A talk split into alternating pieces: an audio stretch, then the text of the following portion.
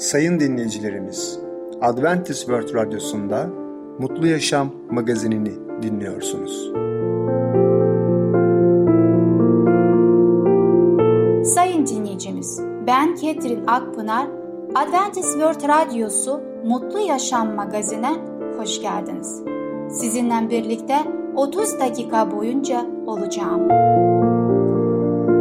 Bugünkü programımızda peygamberler konusuyla mükemmel bir dünya, evin mutluluğu konusuyla ekonomi yapmak, kutsal kitapta hikayeler konusuyla Yusuf'un hikayesi adlı konularımıza yer vereceğiz. Sayın dinleyicilerimiz, Adventist World Radyosunu dinliyorsunuz. Sizi seven ve düşünen radyo kanalı. Bize ulaşmak isterseniz Umutun Sesi Radyosu et yaha.com Umutun Sesi Radyosu et yaha.com Şimdi programımızda Mükemmel Bir Dünya adlı konumuzu dinleyeceksiniz. Cenneti yakından tanımak mümkün mü? Merhaba sevgili dinleyiciler. Ben Ketrin ve Tamer sizlerle birlikteyiz. Bugün konuşmak istediğimiz konunun ismi Mükemmel Bir Dünya. Daha önceki konularımızda Rab nasıl yaratmaya, dünyayı etmeye başladığını görmüş olduk. Ve bütün melekler izlerken gökyüzü ve yeryüzü şahane çıktı. Mutlak Tanrı sözüyle her yere aydınlandı. Birinci perde tamamlanmış. Birinci gün sona ermişti. Yaratılışın bundan sonraki beş günde Tanrı'nın görkemli eserinin beş perdesi daha vardı. Yaşaya kitabımıza baktığımızda 40. bölümde 21. ve 22. ayetlerde şu sözleri görmekteyiz. Bilmiyor musunuz? Duymadınız mı? Başlangıçtan beri size bildirmedim mi? Dünyanın temelleri atılan biri anlamadınız mı? Gök kubbenin üstünde oturan Rab'dir. Yeryüzünden yaşayanlarsa çekirge gibidir. Gökleri perde gibi gelen oturmak için çadır gibi kuran odur. Evet sevgili dinleyiciler. Kutsal yazılar yeryüzünü bir eve benzetebilir. Ve bu evde görüyoruz ki Yüce Allah her şeyi mükemmel yaratıyor. İnsanların yaşayabilmeleri için bu evreni eşsiz bir şekilde donatıyor. Bu dünyada ayrıca yaşanabilir olması için ihtiyacımız olabilecek her şeyi yüce yaratıcımız Allah'ımız düşünüyor. Melekler de sessiz bir şekilde yüce yaratıcıyı nasıl yaratırken, nasıl bu dünyayı mükemmel bir düzen kurarken seyretmektedirler. Dolayısıyla bu meleklerin önünde yüce Allah bizim dünyamızı gün ve gün yaratmaya devam ediyor. Ve daha sonra görüyoruz ki Yüce Allah yaratılışı e, bitirmiyor bir günde. Ayrıca de ikinci güne yaklaştığında görüyoruz ki Rab artık dünyamızın gök kubbesini düşünüyor. Nasıl bir kubbe düşünüyor acaba? Aslında baktığımız zaman görmek istediğimiz gibi söylediniz Tamer Bey. Gerçekten de güzel bir şey. Neden? Çünkü boşluk, karanlık bir yerde hiçbir şey görünmeyen bir ortamda bir anda bir ışık oluyor ve gök kubbesi yaratılıyor. Tabii ki melekler Allah'ın ne kadar daha önceden yarattığını biliyorlar ve muhtemelen çok mutluydular, sevinçliydiler. Ona övgüler sunuyorlardı. Çünkü her şey yaratıldığında baktığımızda bugün günümüzde her şey ne kadar mükemmel olduğunu görmekteyiz. Bir düşünün onlar defalarca şahit olduklarını bu güzelliğe. Onlar sessizce, sakince, büyük bir merakla bakıyorlardı. Allah'ın ne kadar güzel şeylerini yaratıyor. Evet dediğiniz gibi birinci günü soruna geldi ve ertesi günü için yani ikinci günün Allah'ın de, e, yaratmasında devam ediyor. Ve yaratılış kitabına baktığımızda birinci bölümde 6'dan 8'e kadar okumak istiyorum. Tanrı suların ortasında bir kubbe oluşan suları birbirinden ayırsın diye buyurdu. Ve öyle oldu. Tanrı gök kubbeyi yarattı. Kubbenin altındaki sular üstündeki sulardan ayırdı. Kubbeye gök adını verdi. Akşam oldu, sabah oldu ve ikinci gün oluştu. Dolayısıyla Yüce Allah dünyayı yarattığında yeryüzü suyla kaplı olduğunu anlıyoruz. Dolayısıyla ilk günden sonra yeryüzünde tamamen su altında olduğunu görüyoruz. Ama ikinci günde görürüz ki Yüce Arap suların bir kısmını alıyor ve üst tabakaya gök kubbenin gök katmanın üst tabakasına yerleştiriyor. Bazı araştırmacılara göre bu su tabakası bulutlar içinde olduğunu düşünmektedir. Bazı araştırmacılar ise bu su tabakası daha yoğun bir şekilde olduğunu düşünüyorlar. Yani bulutlardan daha fazla içerebilecek daha fazla su olduğunu söylüyorlar. Dolayısıyla bu bir tabaka, bir katman olarak olsun ve olmasın yeryüzündeki tamamen yüzeyini sarsın ve sarmasın şeffaf bir su buharı tabakası olduğunu düşünülmektedir. Dolayısıyla gök kübedeki sular bu tabaka olsun ya da olmasın iklimin bugünkü ikliminle farklı olduğuna dair bir kanıtlar da söz konusu değil mi? Evet gerçekten öyledir. Çünkü o zaman Adem bahçesi ne kadar mükemmel olduğunu ve insanlar ne kadar uzun süre yaşadıklarını biz aslında kutsal yazıda hep birlikte görebiliriz. Yalnızca tropik iklim hakimmiş gibi görünüyor. Daha fazla su buharı içeren bir atmosferin bir çeşit sera gibi aslında bizim dünyamızda oluşturuyordu. Her şeyin şimdilik durum nasıl geldiğini daha sonra göreceğiz. Durumun ne olursa olsun kutsal yazılarda göre Tanrı belki de şu anda atmosferin dediğimiz tabakala eş anlamına bir kubbeyi yaratmış oldu. Evet sevgili dinleyiciler, üçüncü güne hep birlikte geçiyoruz. Üçüncü gün başlarken gök kubbenin altındaki su hala büyük bir dev okyanus gibi duruyordu. Dolayısıyla şunu görüyoruz ki hiçbir kıta, hiçbir kara parçası bile yoktu. Allah bu kez gene buyuruyor ve bunu kutsal kitaptan, Musa peygamberin sözlerinden, Tevrat'tan okuyalım. Yaratılış kitabında 1. bölümde 9'undan 13. ayete kadar okuyabiliriz. Tanrı göğün altındaki sular bir yere toplansın, kuru toprak görünsün diye buyurdu ve öyle oldu. Kuru alan kara, toplanan sular deniz adını verdi. Tanrı bunun iyi olduğunu gördü. Tanrı yeryüzü bitkiler tohum veren otlar, türüne göre tohumu meyvesine bulunan meyve ağaçları ürütsün diye buyurdu ve öyle oldu. Yeryüzü bitkiler türüne göre tohum veren otlar tohumu meyvesine bulunan meyve ağaçları yetiştirdi. Tanrı bunun iyi olduğunu gördü. Akşam oldu, sabah oldu ve üçüncü gün oluştu.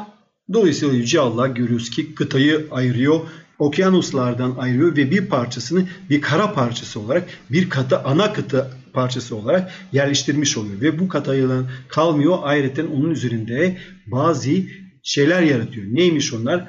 Görüyoruz ki daha sonra bitkiler ve ağaçlar yaratılıyor. Allah başlangıçtan beri dünyayı yaşanır hale getirmeye çalışıyor. Bunun için emrediyor, buyuruyor.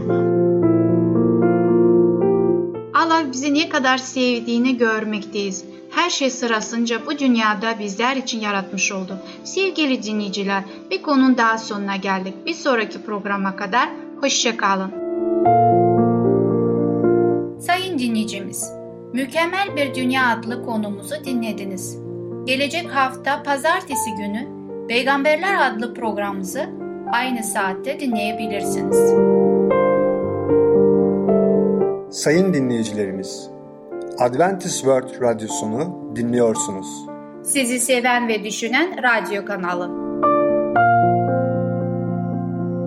Bize ulaşmak isterseniz Umutun Sesi Radyosu et yaha.com Umutun Sesi Radyosu et yaha.com Şimdi programımızda Ekonomi Yapmak adlı konumuzu dinleyeceksiniz. Tutarlı olmak kime faydalıdır? Çocuklarımızı tutarlı konusunda ne zaman öğrenmeleri gerek?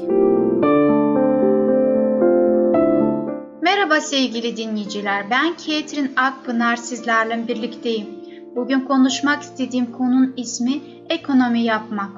Daha önceki konumuzda şunu görmüş olduk ki Rab bizim tutarlı olmamızı istiyor ve yerinde gerekli harcamaları yapmamızı istiyor. Evet konumuza dönecek olursak şunu diyebilirim. Ne zaman bir kenarda tutulacak ve ne zaman harcanacak biz bilmeliyiz. Ne zaman harcayacağınızı ve ne zaman bir kenarda tutacağınızı bilmelisiniz. Kendinizi inkar edip haccımızı yüklenmedikçe Mesih'i izleyenlerden olamayız. Bizler giderken hesabı ödeyip kapamalıyız. Patlayan dikişleri bir araya getirmeli. Sökülen kenarları tutturmalıyız ve şimdi kendi ihtiyaçlarınızı ne olduğunu bilebilirsiniz. Hoşunuza gidenler için bir miktar harcamaya güvenle yapabilirsiniz. Burada şunu demek istiyorum sevgili dinleyiciler. Bizler bir alışveriş yapmadan şunu bilmeliyiz. Bizim o anda o harcamayı yapma ihtiyacımız var mıdır? Ve eğer elimizde onlar varsa biz o zaman işte lüzumsuz harcamaları yapıyoruz ve Rabbimizi de üzmüş oluyoruz. Biz aslında bu parayı sevdiğimiz ihtiyacı olan insanlarla paylaşmalıyız. Evet Allah bizim paylaşmamızı istemektedir. Gelişme çağındaki ayartmalara, değişken isteklerinize ve neden hoşlandıklarınıza büyük bir iştenlikle göz atmalısınız. Evinizde konfor sağlayarak rahatlık verecek diyerek kendinize sebepler bulup güzel eşyalar için gereksiz yere para harcayabilirsiniz. Kendinize ve çevrenizdekilere karşı dürüst olan sizler aşırı derecede yoksul değilsiniz. Aşın yoksulluk Rabbin cömertliğini suistimal etmektir. Savurganlıkta aynı zamanda suistimal etmektir. Azar azar gidenler sonuçta bahsettiğiniz büyük miktarı aynı olmadığını düşünürsünüz. Doğruyu seçin. Nasıl bir ekonomi uyguladığınızı bütün ayrıntılarıyla belirtmenize gerek yok. Kalbini tümüyle Rab'be adayanlar ve Rabbin sözünü kendisine rehber edenler hayatın getirdiği bütün görevlere kendilerini nasıl idare edeceklerini bilirler. Sayısız ayartmalara karşı kapıyı kapatacaklardır. Alçak gönüllü ve uyusal bir kalbe sahip olan Mesih'i öğrenecekler ve Mesih'in alçak gönüllüğü içinde yetişeceklerdir. Mesih ekonomiyi yapmaya nasıl öğretti? Bir keresinde Mesih ekonomi konusunda üzerinde dikkatle durulmasını gereken değerli bir dersi öğrencilerine vermiş oldu. Onun öğretilerini dinlemeye gelen 5000 kişiyi doyurdu. Yenildikten ve doyurulduktan sonra kırıkların bile çöpe atılmasına izin vermedi. İnsanların gereksinimini karşılamak amacıyla ilahi gücünü kullanarak muazzam bir kalabalığı beslemeye Mesih öğrencilerden kırıkları toplanmalı istedi. Sonuçta hiçbir kaybolmayacaktı. Mesih'in zamanında insanlar verilen dersini bize de çok yararlı olacaktır. İsa Mesih'in dünyevi yaşamın gerekleri için bir isteği var. İstediği an aynı bunun gibi bir ziyafeti yine de yapabileceği halde yine de arta kalan kırıkların atılmasına karşın aldırışsız davranmadı. İsa Mesih bizim insraf etmemizi, rahat her şey atma, bu şekilde davranmamızı istemiyor. O bizim tutumlu ve aslında masaya gelen bütün yiyeceklerimiz hiç de kolay gelmiyorlar. Çünkü bir yemek masaya gelene kadar aslında ne kadar yemek verildiğini biz bunu hiçbir zaman düşünmedik ve bunu da çok kolay bir şekilde atabiliyoruz. Ama eğer buna bir yemek vermiş olsak o zaman işte bu şekilde biz davranmayacağız. İşte aynı şekilde de Rabbimiz bizim de düşünceli ve kıymet vermemizi her şey istemektedir. İnsan oğlu gelen acılar, dertler ve hayal kırıklarıyla tanıdığı için Mesih en derin acıyı ve küçük düşürmeleri kendi üzerine almak için uzandı. Gittiği yoldan gitmeleri için izleyenlerin davet etti. Onun izleyenler her kim benim ardımdan gelecekse kendisini inkar etsin ve her gün hacını yüklensin ve beni izlesin dedi. Ama söz ettiği Mesih inanları kurtarıcıların isteğini büyük bir istekle yapmıyorlar. Rabbin onlara istediklerinden daha çoğunu verebileceğin istek ve arzularına çeki düzen vermiyorlar. Bazıları şöyle der, ailemin zevkleri pahalıdır ve onları karşılayabilmek için önemli miktarda harcama yapmam gerekiyor der. Bu örnek Mesih'in yaşamıyla öğretilen ekonomi derslerini o ve onun gibilerin öğrenmelere gerektiğini gösteriyor. Yalnızca kendisi için yaşamayanlar sahip oldukları paranın her kuruşunu sadece kendi konforunu sağlamak ve kendi isteklerini karşılamak amacıyla kullanmayacaklardı. Aynı zamanda Mesih'i izleyen kişiler olarak başka insanların yiyeceği ve giyeceği ihtiyaç duydukları fikrini zihinlerde taşıyacaklardır. Gençlere tutumlu ve özverili olma dersleri verilirken Rabbin amacına katkıda bulunmanın onlara getireceği ayrıcalıktan ve birçok kereler söz edilmiş olabilir. Birçoğu istediklerini yapabileceklerini düşünürler ve bu düşünceyle gelirlerini kendi yaşam standartlarına uygulamaya çalışırlar. Rab bu konuya bizim daha dikkatli yaklaşmamızı ister. Yalnızca yemekten, içmekten ve giyinmekten fazlasıyla hoşlanmadığımızda kendimize karşı günah işleriz. Rab bizim yaptığımız seçimlerden daha yücelerine sahiptir. Bizler bencil arzulardan uzaklaşıp kalbimizi açıp zihnimizi vererek Rabbin arzuladığı şekilde tüm gücümüzle çalışmak istediğimiz zaman cennetin tüm güçleri de bizimle birlikte çalışacaklardır ve bizleri insanlık için bir nimete dönüştüreceklerdir. Rabbin bugün bizden istediği tek şey ondan, onunla birlikte istememiz ve onunla birlikte bir hayat sürmemiz ve o bize bu konuda daima yardımcı olacaktır. Sevgili dinleyiciler, bir konun daha sonuna geldik ve bir sonraki programa kadar hoşçakalın. Sevgili dinleyicim, Ekonomi Yapmak adlı konumuzu dinlediniz. Gelecek hafta Perşembe günü Evin Mutluluğu adlı programımızı aynı saatte dinleyebilirsiniz. Sayın dinleyicilerimiz, Adventist World Radyosunu dinliyorsunuz. Sizi seven ve düşünen radyo kanalı. Bize ulaşmak isterseniz Umutun Sesi Radyosu et yaha.com Umutun Sesi Radyosu et yaha.com Sevgili küçük arkadaşım, Yusuf'un Hikayesi adlı konumuzu dinleyeceksin. Yusuf'un kardeşlerin hayır planı nedir? Yusuf kötü günlerde nasıl dayandı? Herkese merhaba, ben Fidan. Cumartesi çocuklara özel programımıza hoş geldiniz.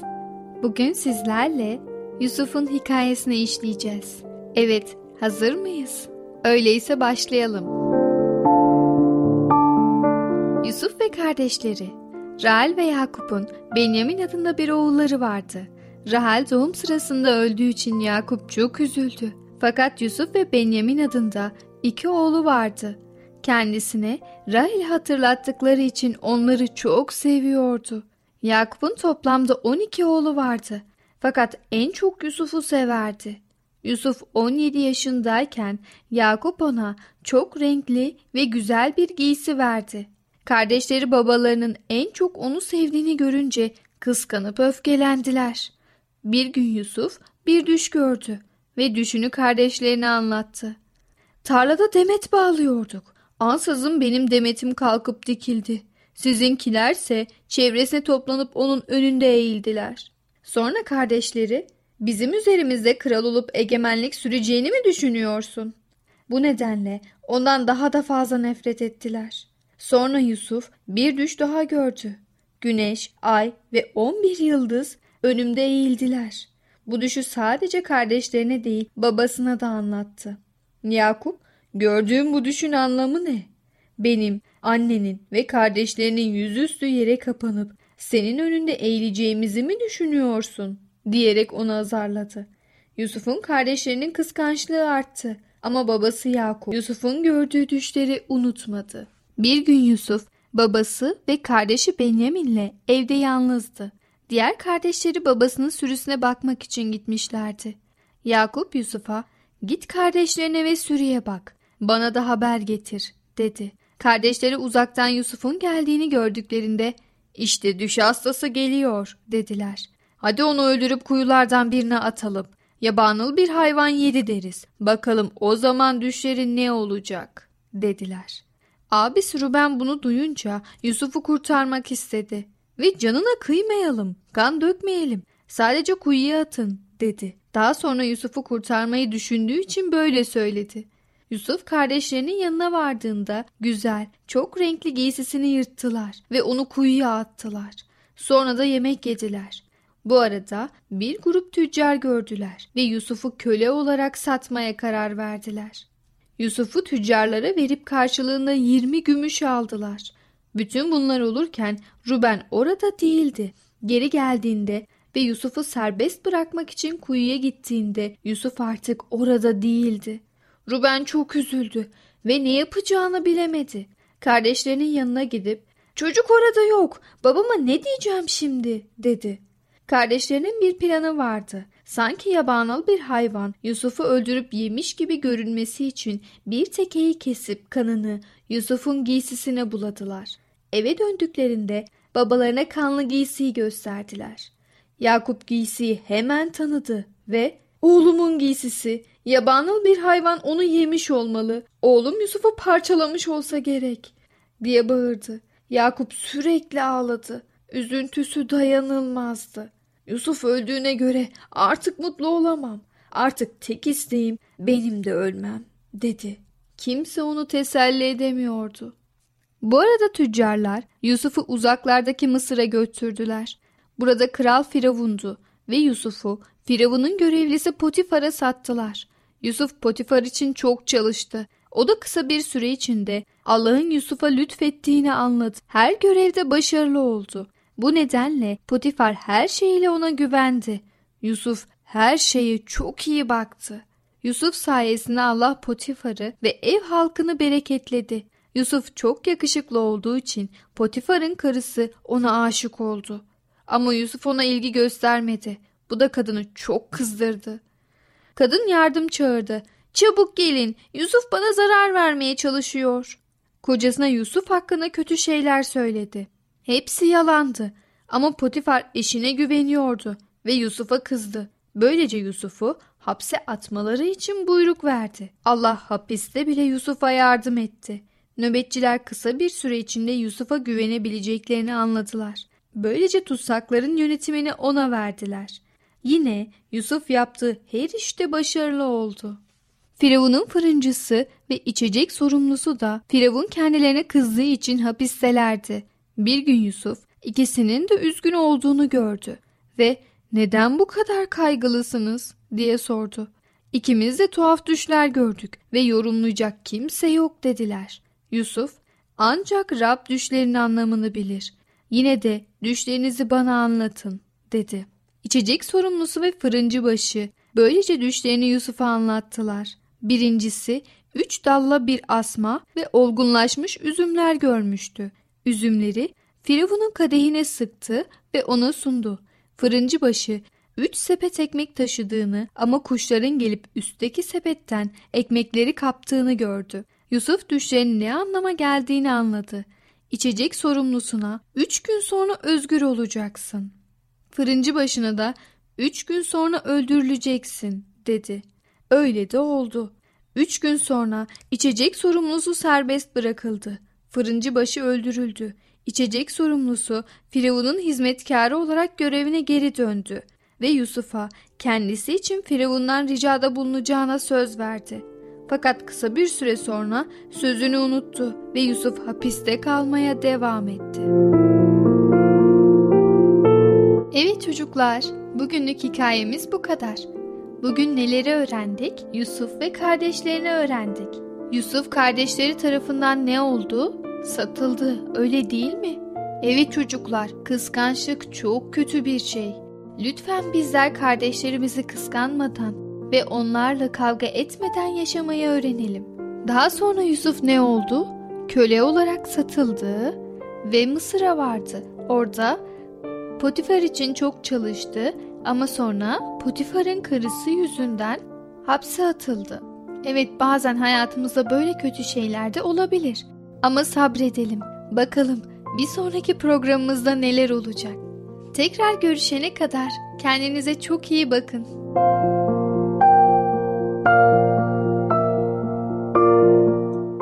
Sevgili küçük dostum, Yusuf'un Hikayesi adlı konumuzu dinledin. Gelecek hafta Cumartesi günü Kutsal Kitapta Hikayeler adlı programımızı aynı saatte dinleyebilirsin.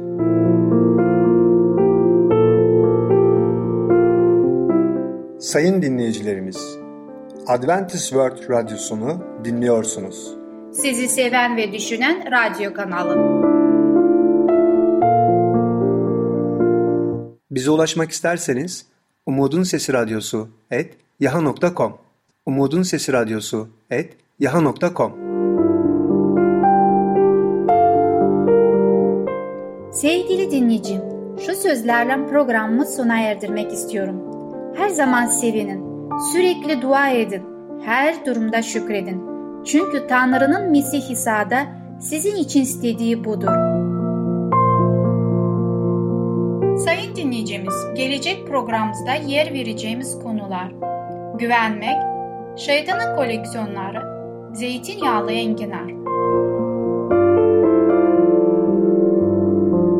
Bugünkü programımız sona erdi. Bizi dinlediğiniz için teşekkürler. Bir sonraki programa kadar görüşmek dileğiyle. Hoşçakalın.